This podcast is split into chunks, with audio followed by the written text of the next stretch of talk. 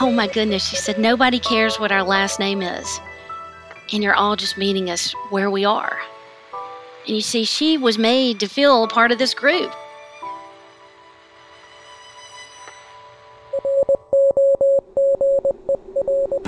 Hi, I'm Bobby, a certified caregiving consultant and educator. I work one on one with caregivers to help them find solutions that work best for them to some of the often confusing, sometimes frustrating behaviors that come with a dementia diagnosis. And I'm her husband, Mike, and I'm a certified caregiver advocate and a certified music therapist. And I speak frequently on the value of music therapy with uh, dementia patients. And this is Rodger That, the podcast dedicated to guiding you through the haze of dementia. Our goal is to focus on the caregiver, offer practical insights, and share some emotional support. And maybe, just maybe, we'll share a laugh or two because we all know laughter's the best medicine. And don't forget the wine, Mike. Yeah, too much wine will make you kind of giggly and therefore the best medicine, right? Absolutely. you know, one thing we found out when we were caring for my father, and more importantly, you, um, that it's very, very stressful and very energy consuming. And one of the things that was very beneficial to you was after a good bit of time, we were able to get respite care. Absolutely. Um, and there came a time when I was so desperate for a bit of relief that I, I actually uh, issued a challenge to the people at the VA hospital where Rodger received most of his care he was considered a 100% disabled American veteran, and part of his his benefits was respite care when needed. And I had been asking for it month after month because we were well into the caregiving years, and I wasn't sleeping. The stress was enormous. Uh, I wasn't sure how I could function, and they kept telling me that there were no beds, that they weren't doing respite care, and and know it was impossible. And um, finally, I got frustrated and I reached out to a nurse that was assigned to his case. And I said, Here's the deal if they don't find a bed, if we can't get this done, I'm going to have to reach out to his congressperson and let that person know that, that a veteran is being denied their, their benefits. And if that doesn't work, I'm going to have to bring him in and put him in the nursing home because without relief, I can't do this anymore. It's dangerous for him and it's dangerous for me. Two days later, he had a bed.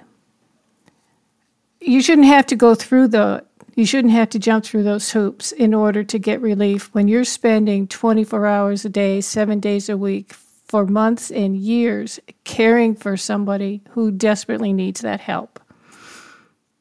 And that brings us to today's guest, who worked 15 years as an executive director in senior living administration and then stepped into the nonprofit world of the faith community. She was asked to develop a volunteer model to provide support for families with living with dementia in Montgomery, Alabama in 2012. She has become an advocate for those families living with memory loss. Her personal mission is to help families, clergy, and professionals better understand that trained volunteers are the immediate answer for combating the isolation of Alzheimer's disease. We are very pleased to welcome Ms. Daphne Johnston. Daphne, thank you so much for being with us, and we were so interested in what you have to share with us and with our listeners today. Thank you so much for having me. So, tell us and our listeners about the work that you do. Well, as you mentioned in my bio, um, I was in long term care for 15 years. Um, before uh, I got married and had children, and I just I couldn't keep up a 24/7 administration um, schedule. And memory care, assisted living, independent living, all of those were in my background. I was asked by our senior pastor in Montgomery, uh, Alabama, here at First United Methodist Church, um, to research doing a, a, dementia program, a dementia ministry for the community. Uh, they had done a long term uh, survey of the church what are the needs in the community? And dementia uh, support groups, respite programs that continuously came back. Uh, there was a church here in town uh, that was offering respite for three hours one day a week, and they were doing the best they could. Um, but as I visited, they they were playing bingo for three hours, and it just kind of broke my heart. Um, however, I, I learned that there there is something called a category of congregational care respite. Um, and and I found three churches across the southeast that were doing this sort of service. And by that, I mean they were uh, using volunteers from their church, from their community, um, to go four hours a day from 10 o'clock to 2 o'clock. And I visited all of those and, and kind of took what I saw and, and made our own program. I love to share uh, the story that we we saw these active programs and, and they were so good. They were so vibrant because they didn't have uh, a large paid staff. You know, it was one director and then this army of volunteers. Well, we began our program and we started two days a week in the basement of the church. Uh, and I love to share the story that I marketed for three months to get this program up and going, and I had two participants to start with. And from two participants, we've grown to thousands now uh, that we've helped serve and, and help find respite but a little bit about what our program does through the week. My program started two days a week. We went to three days a week, and now we're at four days a week.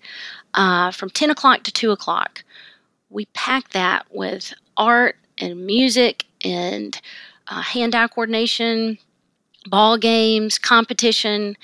The best piece we've added over the past couple of years has been service projects because I knew we didn't want to pack our day with empty activities. I wanted these guys to still have purpose in their community, right? So, service projects, um, but most importantly, is is relationships. It's all about relationships. You know, when you get a diagnosis of Alzheimer's and dementia, as many of you know, uh, the isolation begins. And where do you go to find new friends? How how incredibly depressing would it be if you knew you were going to wake up one day and never make a new friend again? So, our program really tries to focus on that. I'm interested in the service projects because we have talked a number of times with various guests about the need for someone with a dementia to feel like they're still contributing, Correct. to feel that they're still valuable. Correct. So, what kind of service projects are you are you working with? Well, last week we actually packed about 100 uh, snack bags for our cancer center. Uh, one of our programs has done young mother diaper bags from one of the other nonprofits here in town, uh, Save a Life. One time we packed about 250 flood kits. Um, for, I think it was uh, a hurricane that had happened on our coast. We're trying to find different ways that our people can still enter in. And the key is that our trained volunteers in our program, their goal is to create space, not to take over the project, not to be the most efficient, but how do they create space and create language where our friends living with dementia can can do this project themselves. And yes, it might take a little bit longer, but we want them to have every opportunity uh, to be a part of their community. So, our favorite thing that we do about three or four times a year, we have a local Meals on Wheels program here in town, uh, and we we found out they were giving their food. This is a low income program. Uh, they were giving their food to their pets. Um, at the holidays, because they wanted their pets, you know, obviously we all love them. Uh, they asked us if we would do a dog food and cat food drive. Well, we did. And so now across our 25 programs, we pack about two to 300 pint size bags of dog food and cat food uh, for the Meals on Wheels programs, and that's, that's spread throughout our network. We are always collaborating and sharing these service project ideas so people don't have to reinvent the wheel. But it's a key component of our ministry. I, you know, I, I have a caregiver support group, and um, as part of that, the local uh, day center offered um, the opportunity for someone to bring the person that needed care to the day center when they were attending the support group. And I think what a wonderful thing that would be to introduce a service project like this. Um, and also, you know, go into the local churches and talk to them about this because a lot of times in the day centers, it's, you know, doing paintings or, you know, art projects, which are great, or music projects, which are great. But this, instead of saying, you know, you go into the day day center and they say, well, I don't want to do that. There's a bunch of old people there. You say you're going to this place and this is how you're going to be helping other people. Correct. It's like they have a job. Correct. I think, oh, this is, you know, this light bulb was going on and seeing, oh, wow, reach out here, reach out here, how great that is. Well, one of the things we learned at the very beginning, we've worked very closely with UAB Neurology, and Dr. Geldmacher is the um, over the memory center there, and we worked together at the beginning for his his office, you know, this is the biggest in the state of Alabama, to say, look, yes, you've got dementia. Yes, you've got a diagnosis of Alzheimer's, but that doesn't mean that you can quit. You've got to get out there and you've got to volunteer and you've got to make a difference in your community. So the difference in our ministry and say a day program that's got paid staff, I'm not knocking them by any means, we need them. But the difference is in our training, uh, when we talk to our local neurologists, our doctors, they're saying, Bill, you got to get out of bed and you've got to go put yourself in a challenging situation. You've got to go meet new people. And you're going to be helping these retired veterans. You're going to be helping people with no family. And so in our ministry, our name tags are all the same. There's no green smocks that signify a volunteer, quote unquote, or, you know, a different color name tag everybody's got purpose. So, yes, we've got the service projects, but yes, all through the day, all through the four hours, we're made we're making our friends with dementia feel how they're changing our lives. You know, we um, one of the best stories I've got. I had a lady that was driving with dementia. She probably should not have been driving. She spent the day with us. She came in, and at the end of the day, end of the day, everybody's there. There's about thirty of us in the room, and you hear whop, she slapped the table and she said, Damn, this is just better than AA. we said, What are you talking about? And she said, Oh my goodness. She said, Nobody cares what our last name is. And you're all just meeting us where we are. And you see, she was made to feel a part of this group. She didn't, you know, all of our name tags just have our first names. And so we've got purpose all through the day not just our service projects, but how how was she transforming our lives? So uh, we feel like we've got a pretty good uh, pretty good hold on it. So your program is um, respite during the day, correct? As opposed to respite overnight. We do not offer that. This is strictly a volunteer service. Yes, and but this is so important because the caregiver needs to have a chance to take a shower or take a nap or go and get their hair done or whatever needs to be done to take care of everything throughout the day. That's right. So when we created a, that four-hour window, I knew volunteers could do it. If they still had to carpool and pick up grandkids at three o'clock, they can do it. They need to run a class, run to groceries in the morning, they can do it. But from ten o'clock to two o'clock, what a wonderful window uh, for a caregiver to leave their loved one with us, know they can get things done. But one of the signature stories that we have, we've got a guy named Jack and Mary. And Jack, he had Parkinson's and Alzheimer's, and he could not communicate at all, right? I didn't know if we were going to be able to keep him in a volunteer setting. But his wife stayed with him, the caregiver. She wouldn't let him go. She, you know, had so much guilt. She didn't know if we could do it. Well, guys, by the end of three weeks, uh, one of our volunteers, she said, Mary, you've got to go. You've got to go. We've got this. And so many of you have seen the strung out caregiver that is so stressed out that just fretted. She went and she loved on Jack and she said, Oh, Jack, I love you and I'm not deserting you. I'm not deserting you. I'll be back at two o'clock. I love you so much. I'm going to be back at two. And y'all, that big old fella, he was about six four. he turned around. All of us are staring, tears coming out of our eyes, and this big old fella says, Goodbye.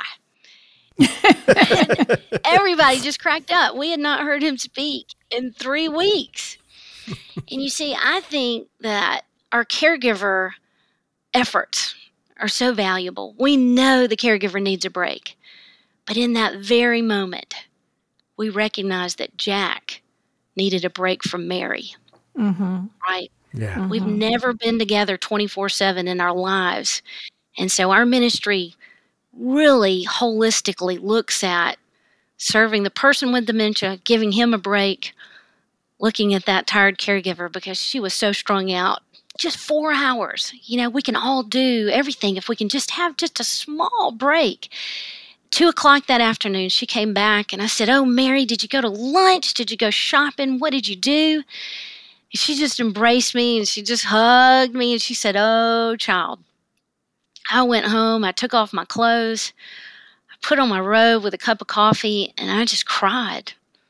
That was the first time I had been in my house by myself in three years. Mm-hmm. Treasured being alone with my thoughts. And it was just such an eye opener for me to see just a small window of four hours. So, no, we're not overnight, but I tell you what, we pack it with love and pack it with time and, and just a space from one another. Tell me something about the training. let me just start with we we had our ministry and we started with two people and 14 volunteers and it grew and it grew and it grew we were we we bought a piece of land thinking that we were going to build a huge center but what we realized was we wanted to expand the thought of the faith-based volunteer model. And so we began to share our, our budgets and our brochures and how do we how do we make this happen? And now we've got 27 volunteer programs across the country in seven different states. So we have developed a four hour training for the volunteer, and it's not brain science. Sometimes I think we make things too hard for common people that want to help. How do we pack it full of uh, language and dementia communication? How do we teach that volunteer, you know, that somebody living with dementia, it might take them an extra 30 seconds to comprehend what we're saying. We're going with day to day things like that to train our volunteers and how, how do we build them up with purpose through the day. Then we won a $50,000 grant two years ago, and then we won a $75,000 grant to develop uh, how to build a respite for all community uh, in your town or your city. So now we have a six module video training where somebody in Kansas, New York, Canada, um, Virginia. they can purchase this training for $650. Virginia. Uh, We've got Kathy Berry. I don't know if you guys have met her, but working, trying to get one in Virginia. But I wanted people to be able to see that this is a social model of care. We've got, you know, people with big hearts if they just know the vision and how easy it can be to put these volunteer programs together. So we've got the video training to start a program, but the day to day program is, is just four hours of um, common sense, dementia communication, role play, teaching these volunteers what to expect. Now you said it's six hundred and fifty dollars for the training. Is that Correct. a group video training, or is that per person? You know, if if one church if one church uh, were to buy the training, that is for that whole community. That's that's amazing. Um, Thank it's you. definitely something to think about um, here at the local level. Uh, Yeah, to yeah. maybe think about working something in that respect. You know, we um I've got two bishops on board. We're in the Methodist Church, but we've got five in the Episcopal. I've got the Jewish services in Birmingham, working on our First Baptist Church, working with um, a university right now in Tennessee to partner with a local church. Just had a webinar last week with a hospital to partner with the local church in Cedar Rapids. Talking to Wisconsin this afternoon. Churches can become community assets. It's my job to get those clergy to see, man, we could be the resource for this whole city. It's really easy once you see how to do it. Well, I tell you what, Daphne, you have definitely got uh, our brains thinking. Yeah, you know how we can support this, how we can put this information out, um, and what you're doing for people living with dementia. And I love that you talk about people living with dementia, and I love that you talk about how important it is for them to feel engaged and important, and you know, telling them, you know, get up out of the chair or get out of that bed. Right. Right. Um, th- this is all so extremely valuable. And, you know, we always learn when we talk to our guests. I know my head is spinning with everything I just learned from you today. One of the things I love to point out I was at a conference a couple of years ago where uh, somebody said, Can you imagine waking up one morning and never hearing the words, thank you, mm-hmm. ever again? And I feel like our friends with dementia and Alzheimer's and all sorts of um, memory challenges, it's really hard for them to do that. So, our training, again, is not brain science. Our training is how do we build them up? I, I have a question. So, there's various levels of cognitive decline Correct. slash cognitive ability. Does this program work across the spectrum? It works across the it... spectrum. It's across the spectrum. They are trained in our role play stuff that we do. Um, we've got people that can't communicate, but when they're in a small group, and we've got volunteers that are carrying the conversation. We've got a few characters, a few smart alecks, some good dirty jokes. Everybody can be part of that. It doesn't matter if you can verbally talk, they are with us. And so this really creates a space for them to participate. So, yes, we've got a wide spectrum. We just don't pass medicine. Hmm. Now, um, I'm thinking uh, of, say, my church, and right. we have a uh, youth group. Right. Do you involve different ministries like the youth group? We do in the summertime through the year, but we've got small children all through the the day we've got daycares that come through. But yes, we have intergenerational through the summer for sure. What's so neat is we teach these host churches. Yes, we want to host it there. And a lot of times you have youth group space that's not being used during the week. And so we teach these churches look, this is space that's already paid for, heated, cooled. Um, you've got the space, nobody's in it. So, you know, let us have a go at it. Once we get in there, we train these host churches, that we want them to be a community asset in the sense that we want to invite other churches, other faith based organizations to be part of the volunteer corps. Hmm. Well, you've certainly given some food for thought. And I was hungry. well, we also offer an annual uh, Respite for All conference. In, in my background, I know training is so important. So when you churches get up and going. You're not just on your own. Uh, we've got a conference every February where we pack it with marketing skills to stay sustainable, pack it with spiritual uh, speakers, dementia education. I want those lead volunteers and those directors to have all the resources they can uh, to fire up their community. all right. There you go. Well, Daphne, thank you so much for taking the time. I know you're busy. And uh, thank you for taking the time to talk to us and our listeners. I know I got a lot out of it, but I usually do because I'm not the sharpest tool in the shed.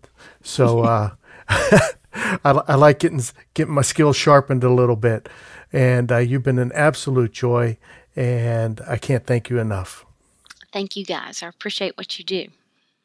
Absolutely. I really sat up and paid attention when she started talking about the service projects, which I think is so important uh, for people living with a dementia to feel to feel that they're contributing and useful, and they're.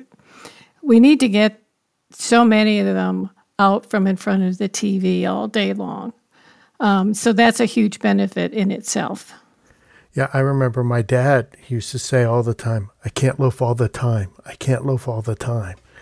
Um, so, yeah, this would have been something that might have been interesting for him uh, once upon a time. Absolutely. You can find more information about Daphne and links to the Respite for All website on our show website at rodgerthat.show. This has been Rodger That. I'm Bobby. And I'm Mike. And we are dedicated to guiding you through the haze of dementia. Bobby and I would love to hear from you, answer any questions you might have, or just find out how you're doing. Please connect with us on our Rodger That Facebook and Twitter. To find out more about us, head over to rodgerthat.show. That's Rodger, R O D G E R, that.show. Rodger That is produced by Missing Link, a media podcast company dedicated to connecting people to intelligent, engaging, and informative content. Also in the Missing Link lineup of podcasts is the Designated Drinker Show the podcast Raising the Bar on Craft Cocktails. Here you meet interesting folks, enjoy boozy banter, and learn how to make craft cocktails from a master. And if you're looking for a whole new way to enjoy theater, check out Between Acts, an immersive audio theater podcast experience. Each episode takes you on a spellbinding journey through the works of newfound playwrights, from dramas to comedies and all those in between. Find Missing Links League of Podcast on Apple Podcast, Spotify, or wherever you find your podcast. Please don't forget to subscribe, download, and review the shows as your review helps our show reach new audiences. To find out more about Missing Link, visit missinglink.company.